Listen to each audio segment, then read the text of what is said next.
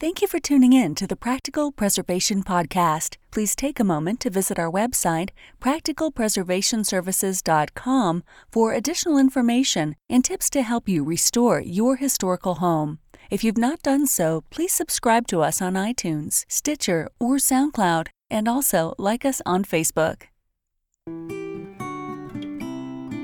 Welcome to the Practical Preservation Podcast, hosted by Danielle and Jonathan Kepperling. Kepperling Preservation Services is a family owned business based in Lancaster, Pennsylvania, dedicated to the preservation of our built architectural history for today's use as well as future generations. Our weekly podcast provides you with expert advice specific to the unique needs of renovating a historic home, educating by sharing our From the Trenches preservation knowledge and our guests' expertise, balancing modern needs while maintaining the historical significance, character, and beauty of your period home.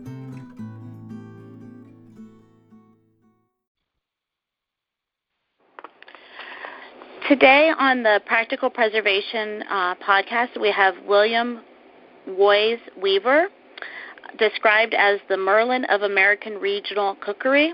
William Woys Weaver is an internationally known food historian and the author of 17 books. He is a rare four time winner of the prestigious IACP Julia Child Cookbook Awards and his most recent gold medal going to Culinary Ephemera, a beautifully illustrated survey of old food advertising materials. His 1993 award winning cookbook, Pennsylvania Dutch Country Cooking, has been included in the anthology 100 Great American Cookbooks of the 20th Century. Weaver's Dutch Treats Heirloom Recipes for Farmhouse Kitchens was published by St. Lynn's Press of Pittsburgh in September 2016, and a new edition of his classic Heirloom Vegetable Gardening has been published by the Quarto Press with new photos and expanded text. In May, it received the 2019 Award for Excellence from the American Council on Botanical and Horticultural Libraries. Dr. Weaver received his PhD in food ethnography, is that correct? No, ethnology. Ethnology from the Uni- University College Dublin, Ireland. The first degree of its kind to be awarded by that university. And is now curator emeritus of the Roughwood Seed Collection of Heirloom uh, Food Plants at the historic Lamb Tavern in Devon, Pennsylvania. Called the Walden Pond of Heirloom Seeds, the Roughwood Seed Collection provides rare limited edition seeds online at theroughwoodtable.org and through the Baker Creek Heirloom Seed Company at rareseeds.com. Dr. Weaver is presently working on a two volume study of the medieval f- foods of Cyprus.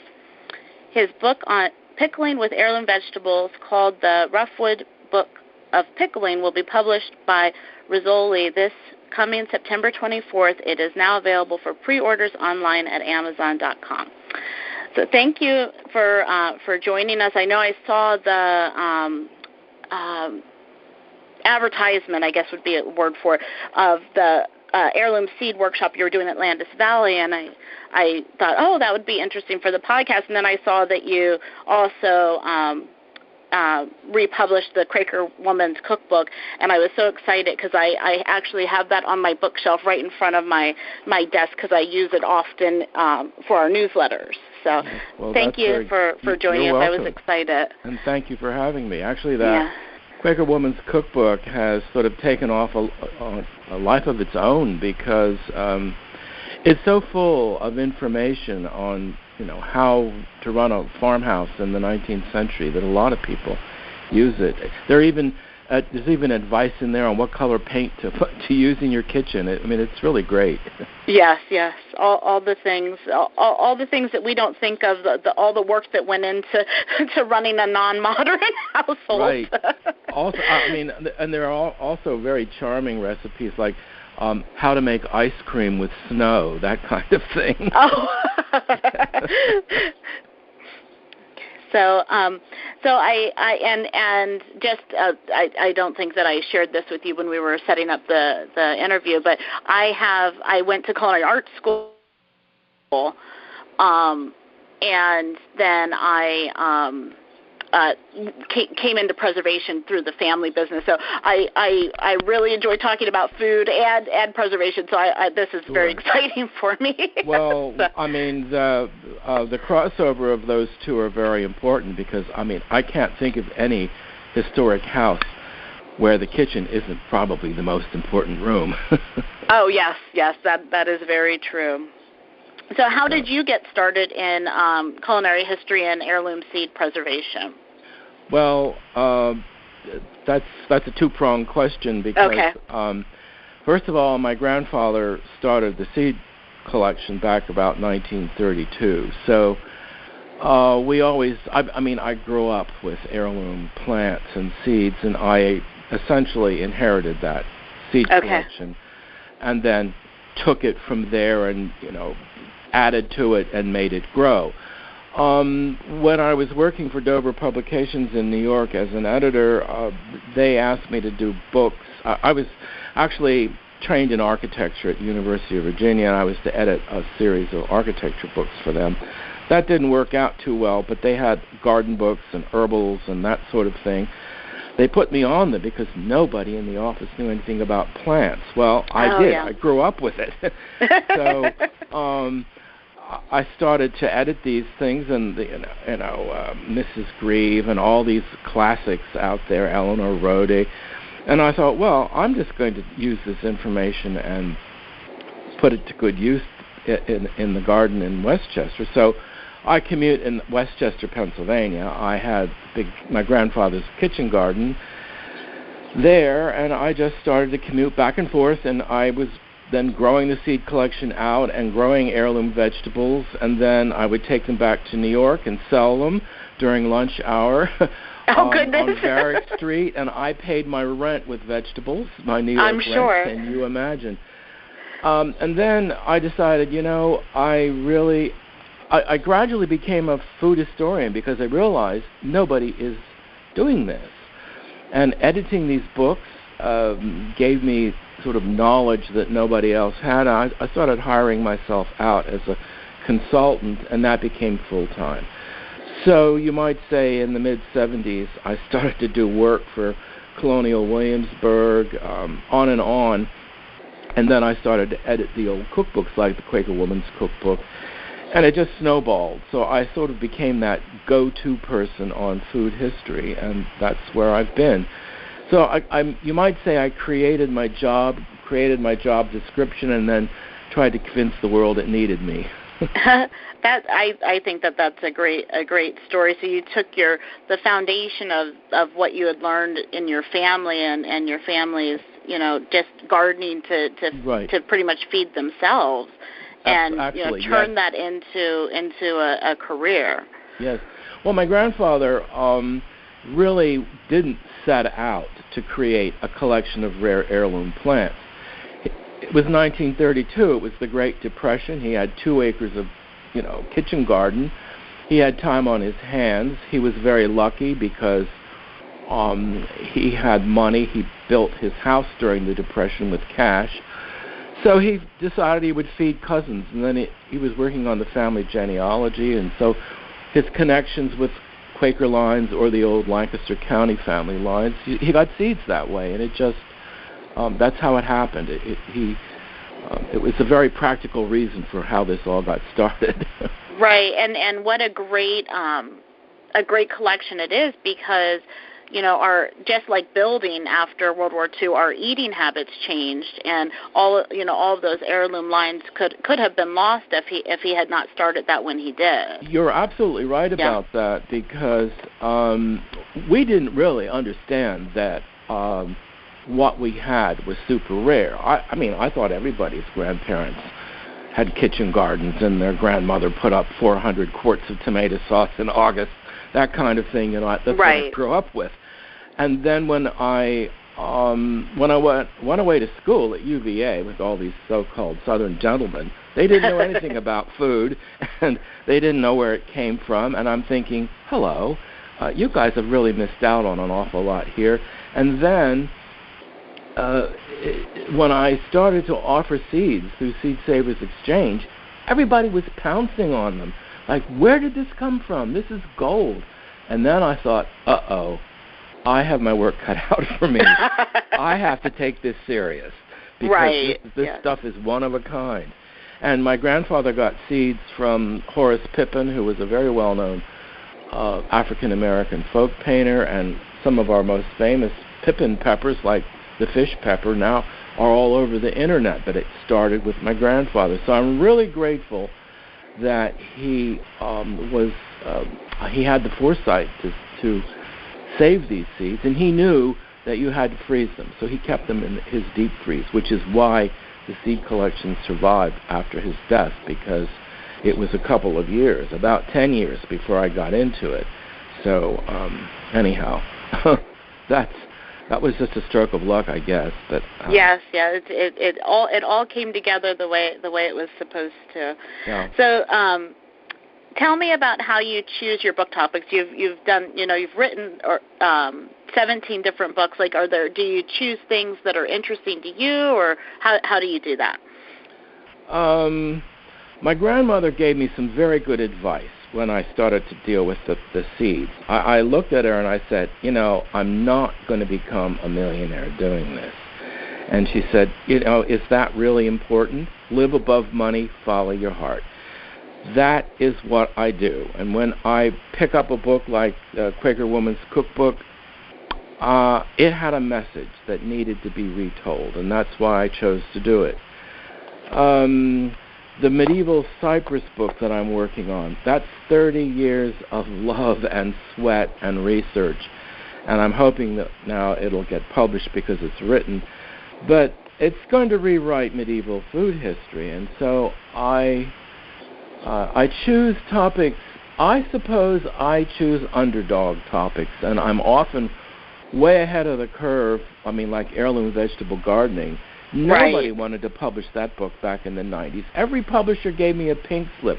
Who wants to grow this awful old stuff? Right. and, and now, you know now what? it's completely changed. Yes. Completely flipped.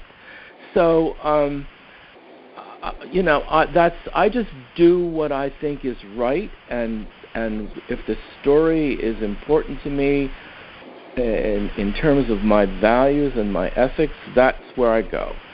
So, um, you know, my grandmother and great grandmother were great picklers, and I've always been well known for my pickles. And so Rizzoli asked me to do a pickling book. Well, that project really came to me in a sense, and uh, so it's I did it, and, and they love it so much. Now they want me to do another book called The Roughwood Book of Vegetables, which will be basically vegetarian recipes. So this is a two-part answer to that question. Yes. Sometimes I choose the book, and other times they come, the book comes to me, if you will. Yes, and, uh, and and and it, and as long as it's a good fit, it makes sense. Totally. Definitely. Totally. Yeah. When when you're doing research, is there anything that's like jumped out at you that like surprised you, or that you discovered while you were doing research that you know was you had thought about something one way and now you know it completely changed the way you thought about the topic you were researching? That's a very good question. Um, actually, every day is kind of a learning curve and a It surprise is. for me. oh, trust me. Um, you know, I think I think the old Quaker uh, expression "remain teachable" is about the best way to put it, because y- you can't really go into this with preset ideas. You're always going to learn something new. Um, with the Cyprus book, I discovered that this manuscript a cookbook from about 1300, the oldest known European cookbook, wasn't at all created in uh, Western Europe. It was created in Cyprus, and I have linguistic proof of that. So, I mean, once I um, learned, you know, that that light bulb came on in my head. Right. That just changed the whole way I approached the subject. Right, because you're not looking at Western Europe, then you're anymore. You're looking, I'm looking yeah. at Greek terms and Greek Yes. food ideas and Byzantine and all of that. So, I mean, that's a very good example of it. But, um, well, I don't know what to say. I'm, um, I, I'm also, I've also written a lot of fiction, and I'm now hoping to get some of that published. So there's the flip side of me that nobody knows much about. Um, uh, I'm working on a pretzel book, uh, the history, the social history of the pretzel. So you you know it, it, it's I'm working on five or six different projects at the same time, and they're while I could say they're on the back burner, they're still warm, and right. uh, I, I keep hitting when I'm looking for one thing, I find information for another project. So it's this continuously reaping of facts. Yes, I'm I'm always surprised by what I find. Uh, for example, uh, Elizabeth Goodfellow, who was a very famous confectioner and pastry cook in Philadelphia in the 19th century, and uh, Eliza Leslie was a cookbook writer who published Goodfellow recipes, on and on and on. And I always thought, you know, this is very odd. Where did Mrs. Goodfellow learn all of this? Turns out she had an aunt who was even better as a pastry cook, Mary Newport, who died in 1792. And now I'm just like, oh my heavens, I have a whole other generation of of women pastry cooks to research and learn more about. And and it's like I need another 300 years, God. because I have books to write and I right. I don't want to run out of time. I, yeah. So. I, I, I, I, you do. You start to start to think about you know the the amount of time that you have and and all the things you want to accomplish. Yeah. Yeah, well, I'm so, 72, so you know I, I can see the clock ticking. yes. oh, I there was a um I had a meeting a couple weeks ago with a former client and he's he's in his early 70s also and he's work he he has books. He's like I have a lot to get done. I don't have time to Yeah. So, yeah, I I, I, I think that's a common theme. from. Yeah. So um, when I was looking at your website, I noticed that you have the Keystone Center for the Study of Regional Foods and Tourism. What what do you do? Well, do you, is it a the- is the it a, like a tourism promotion site? No, no. Um, actually, it's about regional foods. We have actually um, we have to deactivate that. The, the Keystone Oh, okay. Center has been collapsed into the roughwoodtable.org, which Okay. is the the the nonprofit that has been set up. Um, we have, you might say, the the Roughwood Table is two. It has two legs. One leg Okay. is the um, Keystone Kitchen, which is the food side, and the other leg is the Roughwood Seed Collection, which is the seed. So it's seed to table, and um, we're going to be doing an awful lot this coming fall and in the in the coming year to uh, get that message out. So I would say if anyone wants to learn about us, go to roughwoodtable.org because it's Okay. all up there, and uh, we're actually reapplying for new um, IRS 501c3 tax status, and then we're going to hit the ground running because we're involved in a massive First Capital Garden project that is going to be t- that's going to take place on Independence Mall in Philadelphia. So Oh, very cool. we're going to be supplying seeds for Native American garden and also for a colonial kitchen garden, on and on and on. So, yes, um, and, and this house that I live in uh, was built as a tavern, but it's it's a huge old building, and uh, we're going to turn it into a learning center. So it's going to go into trust sometime this year. And, Okay. um, yeah. So that's that. I'll Very stay cool. here. I'll I'll be able to stay here because there are plenty of rooms I can turn into my own living quarters. But you know, 28 rooms is an awful lot for one man to dust. It is. It is. And and, And and it it's a lot to to keep after, I'm sure. Oh well, and it's also on the National Register. It's been there since 1985, so it is. Uh, it has the credibility and all of the the the, the documents it needs to, to get restoration grants and that kind of thing. And that's really what this building deserves because Yes. it's an architectural gem. So. Uh, uh, the board understands that. It just this takes time.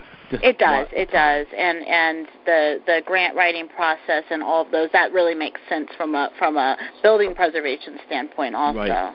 And we have a grant writer already who is, I mean, he's got it all laid out. So, um, we're we're in this. You might say we're on the cusp of new things. Um, so just well, that keep- sounds very exciting. Yeah. All, all all of that. Um, and um, well, I was thinking about the. I think the pairing when you were talking about the Independence Hall Garden uh, that makes the pairing of the Native American and the colonial kitchen that makes sense also because there was you know that cross that cross. Oh, definitely. Um, and oh, what yeah. well, I was going to say what a lot of people don't realize is that when George Washington was holed up at Valley Forge Park, he ran out of food. The Oneida uh, Indians were allies of the colonies, not of the English. They sent their people down to, to Valley Forge. They walked Oneida flour corn to Valley Forge. They brought uh, Oneida women with them, and they taught the soldiers how to cook it. They saved the day for George Washington. Otherwise, the army would have starved. And Right. we we forget that it was the Indians who helped us win that war, and uh, they belong right there on the mall. Yeah, I agree. Liberty Bell. yeah.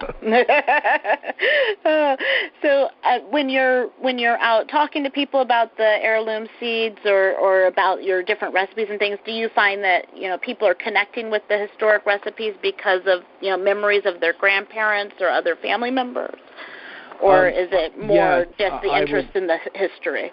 well, it you know that's a mixed bag.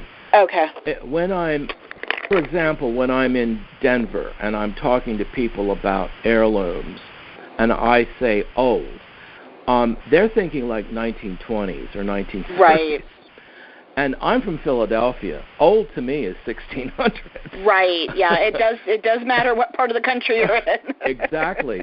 So um, it's it's like okay, we've got to get our semantics worked out here because um, I mean heirlooms. I mean the 1600s and the 1920s and 30s. They're all part of the same story. It's just um, in each part of the country has a different idea of what's important. I mean, if you want to talk down in South Carolina about heirlooms, they want to talk rice and okra and things like that. So there's a lot of regionalization to that story, which is good. Because, Right. Um, we need to regionalize our food more. And what I'm finding is that there are an awful lot of people who come up to me and say, I wish I'd talked to my grandparents more. I wish I'd learned more about the way Granny cooked. And I'm really sorry that I didn't. And you're lucky that you you you know grew up as a little kid with your grandparents. And so there is this uh, sense of loss, and people are trying to like recover um, their past through heirlooms because they're great teaching tools for kids. The Yeah. other thing is that the so-called X generation or the younger kids never grew up with heirlooms. I mean, Right. their parents were in the 50s. What did they eat all every day? Out of a cans. tuna fish casserole, you know? Yeah. and, and so this is like a new magical world of wonderful stuff. So I I'm really hopeful because we've got all these wonderful young people who are really energized about it, about heirloom plants and, and going back to the garden and growing your Yes. own things. Yeah. And the pickling book is a very good example of this because first of all people got it you know got involved in the heirloom seed movement, grow your own food. Well, okay. Now you've got a garden full of veggies. What do you do with them? So I have yeah. I have the pickles because now pickling is back in home pickling. Yes, and and and all of that canning and making Yep. making jams Totally. and jellies. Yeah, and those are things that I did with my grandparents. You know, so like I I, I can see what er, and and I don't think that that was very typical when I did it. So you know, it Yes. is it, it's a it's a it's a loss. It, it was a definitely a, a, a something that was being lost. My um. I, when you were talking about like people having that sense of loss and wondering, you know, it made me think about my um, my husband's um, family is from Lancaster County. They pretty much got here and never left. And um, his um, his grandmother gave me as my um, bridal shower present the uh, I'm sure you're familiar with it the Mennonite cookbook Oh yeah. And um her the woman that wrote that um went to uh college with with my husband's great aunt and so she would come up to their farm and that's where she was like working on the recipes and stuff so i got this whole like written out like who was involved and everything in the front of the cookbook so you know you do those those that that Wow. connection and those family history you know it really does Yeah. um That book Um, was written by Showalter. Um, Yes. and I met her years ago when she was an old lady. Um, you know, it's interesting because uh, that cookbook, in many ways, has become a substitute grandmother for an awful lot of people. It it does. When I when I when I need a, a recipe, I'm like, if it's not in there, you know, I have a couple other cookbooks. My kitchen's full of cookbooks, but mm-hmm. that you know, that's my, typically typically my go-to, especially if I know it's like an older recipe, and they're right. and the recipes are still good. I don't even I know they now have an updated, you know, with updated measurements, but I right. never have any problem with with the measurements no, the way they were. straightforward with her yeah. recipes. Yep. She usually yeah, has so. three or four different ways of doing the same thing, which is nice. Yes, yes. So I just I, when you said that, it made me think that yeah, that connection, and you do have those those those connections there. So um, your your website mentions that you have you know four, over 4,000 heirloom vegetables, flowers, and herb garden. I was wondering what you did with all that produce, but I, I'm sure you pickle it. But do you sell some of it then well, too, or? To, to be honest with you, we probably have close to seven thousand. Oh goodness, okay. Yeah, uh, we honestly don't know what we've got because we're go- one of the one of the uh, goals of this fundraiser is that we're going to pay an archivist to go through the collection and archive it, so oh, we know what we yes. have and where it is. Um, well, I'll tell you. As for produce, seed seed saving isn't the same as production farming for food. Right. Uh, we tend, for example, if we have a, a 50 row, 50 foot row of tomatoes that we're growing out for seed, if there are plants that are not completely growing true, they get pulled up and destroyed. Um, we give that we give those away. Um, the tomatoes, for example, that are the most perfect from that 50 foot row, they go into seeds. We so are you you're gro- you're growing them to for the like for the traits? Yes. Is that precisely. is that am I understand that correctly? Okay. So um, we have some chefs on our not on our foundation board, and uh, they come and they take the chopped up tomatoes and they make sauce with it, that kind of thing. Um, there is a there is discussion that perhaps we should brand some roughwood veggies and sell them. Uh, we don't have the land to do that. Right. we don't have enough hands to do that. So um, that probably will happen, but not this year or next year. Right. We we have to have space. Uh, we need 50 acres. Let's put it that way. And we live in suburban Philadelphia. I mean, with two and three million bucks an acre, there's no way we can buy right. um, and then you have so, to bring people in to grow it. yeah, exactly. So what we're doing, uh, even with the seeds, we don't have enough room. Okay. Uh, we're we have farmed out seeds uh, with different growers all over the country. People that have signed a contract with us, and we trust them, and we know that they know, they know what they're doing when it comes to seed saving, and we give them protocols. In other words, we tell them this is what you should look for. If the traits are off, we don't want you to save seed from those, right. etc. We have a farm in under contract in Uruguay in South America and those are native. Uh, they're Indians uh, who don't want GMOs or any kind of outside. Oh yes. Uh, you know, uh, crops destroying their native uh, pro, uh, plants. Um, so they're completely isolated and they grow for us, and uh, they're wonderful people to work with. We have import permits, so we're completely legal. Uh-huh. Um, uh, so they don't get frost, which means we can do a corn crop four times a year and bring our corn seed up to commercial scale. Rather than just having enough for 10 people we could have enough for you know a thousand. Right um, right. so that's kind of what we're doing right now. And our seed collection manager stephen smith has been he is the wizard of oz. Who's pulling all the strings to make this this happen. He is also part Cherokee, so he has extremely good relationships with Native American seed savers.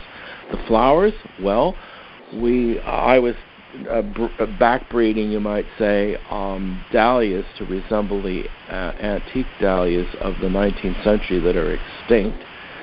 So we have a dahlia collection that's really quite impressive. You might call it the Jurassic Park of dahlias. um, um, so uh, because we take heirloom varieties and we we get into the genetic material and we find breeding parents, that kind of thing. It's a little yes. bit complicated to yes. talk about, but we know what we're doing.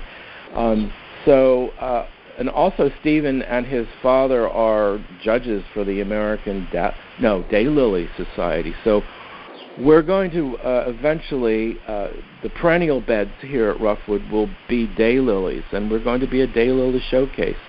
Um, hello, that makes money for the nonprofit. People right, can pay to right. come and see the lilies, and we can sell them.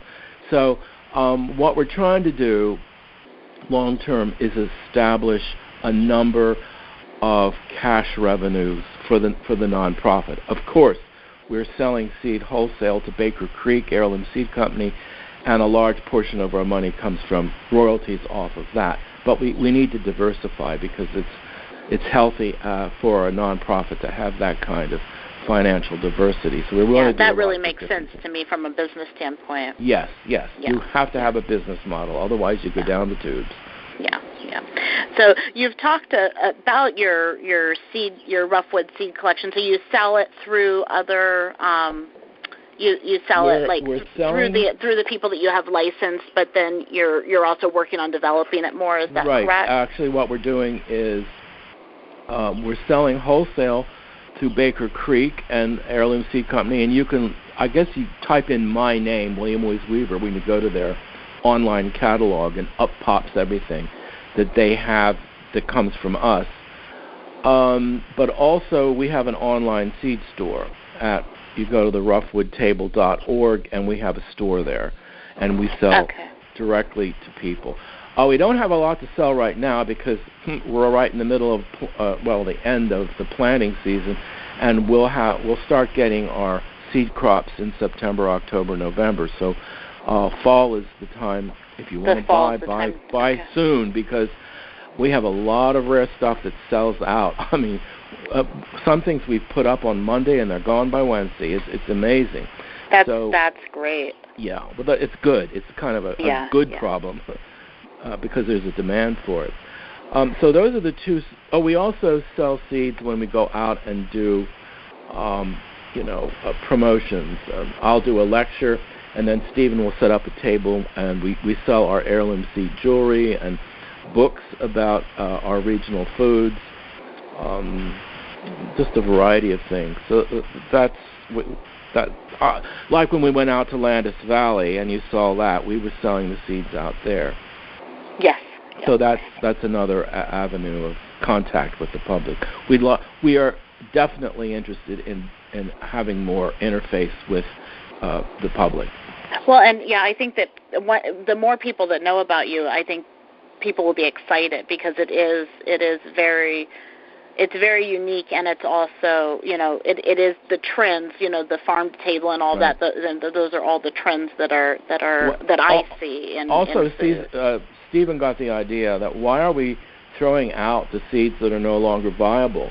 He he gave them to a jeweler, and she makes this spectacular jewelry out of beans and corn and what oh, have you. oh you. that's fun yeah and they're beautiful. And we we give when someone buys one of those pieces of jewelry, they get the story of that seed with it. So they become one of our seed missionaries. How's that? I think that's I think that's I think that's really it's you it seems like you are developing something that's sustainable that can Yes. continue on and also you know you have your multiple streams of revenue that will help you know stabilize and and be, allow Right. you to then you know continue continue this mission And and, we I, and I think all- that that's the best the best plan yes. And we, of course, being a nonprofit, we're always eager for donations. So that's the other side of it. yes, yes, yes. So, do you um, do you see any challenges in preservation? You know, whether it be you know the the seeds or building or any any type of preservation. You can take that however you would like.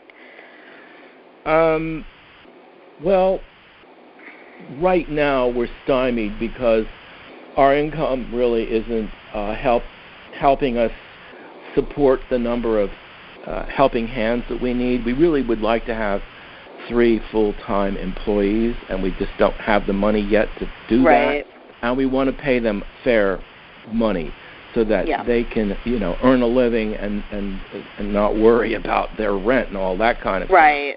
Um, So that's that's one of our immediate problems. Um, one of the other problems is um, this crazy GMO corn.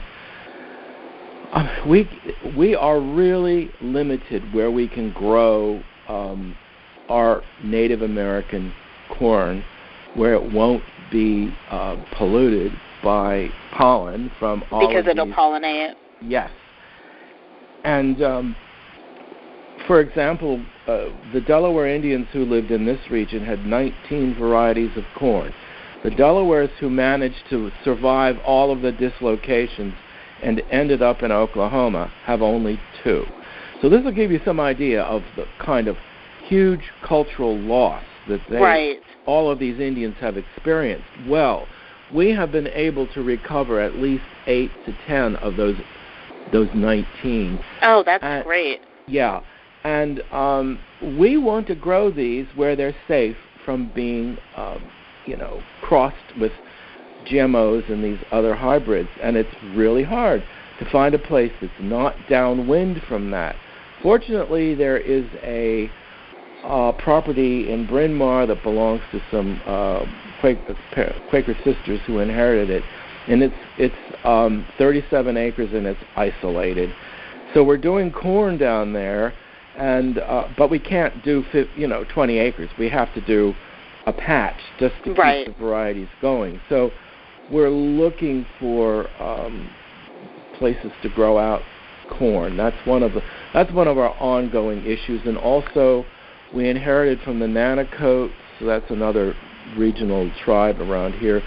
Um, uh, a squash collection, which is the largest Native American squash collection extant, and we need room uh, and pl- and um, expertise with people to help us grow out those squash and hand pollinate and and um, get and recover them because some of them came to us cross, so they're Oh, so They're you have all to go messed up. backwards. yeah, and so you get five things when you think you're going to get one, and that kind of thing. But it's not impossible to to sort that out. But it's Right. um, these are issues that we have on the table, and we just don't have the money right now to to to tackle it the way we want to. But um, anyhow, Yeah, but and that- and and I'm sure with all the other exciting things you're doing, you know, these th- those are challenges, but you know, once Yeah. you have everything else the way you want it, I, I I don't think that those are insurmountable. no, Um, we we also yeah. need a greenhouse or a couple, and we also need a place to store the seed collection. So I mean, but th- this is all part of what the fundraising is all about, and what our um, what what our fundraiser uh, is, you know, writing up reports. So it'll all it'll all fall into place. But Yes, in the meantime, you know, we worry like mom over the new baby kind of thing. very true, very true. Yeah. So how how can our how can our listeners get get in contact with you? Well, if you have questions about heirloom seeds, I would just say contact us through roughwoodseed.org. Okay. And um, and then um, if it's a plant question, we are, you know, our 501c3 is not agricultural; it is educational. We are a cultural institution. We exist to teach and for outreach. So if you've got questions, we are here to answer them. And so I would say to to your listeners, um, use us as the go-to place.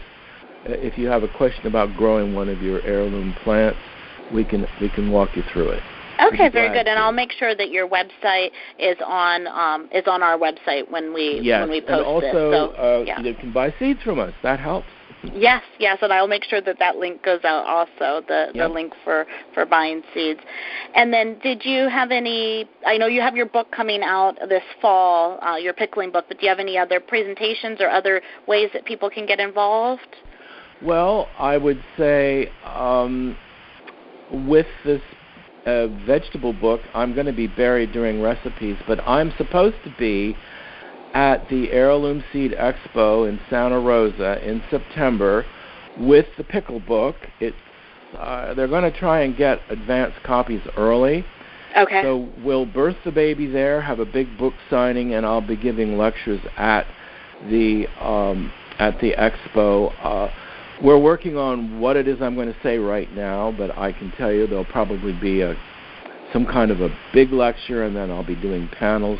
So if people want to interact directly with me, they and they're out in the West Coast, come to Santa Rosa and attend that. Stephen will also be there, and we'll have our heirloom seed jewelry, which oh, very very good. Okay, well, and I'll make sure that link is also on the site so that people Yep. can people can find you. Did Yeah. you have anything else that I didn't ask you about or that you wanted to share?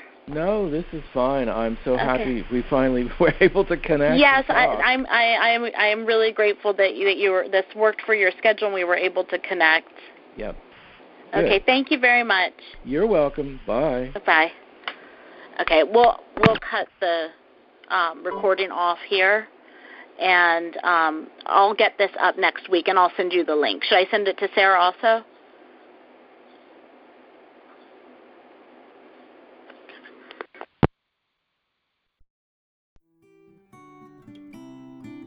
Thanks for listening to the Practical Preservation Podcast. The resources discussed during this episode are on our website at practicalpreservationservices.com forward slash podcast. If you received value from this episode and know someone else that will get value from it as well, please share it with them. Join us next week for another episode of the Practical Preservation Podcast. For more information on restoring your historic home, visit practicalpreservationservices.com.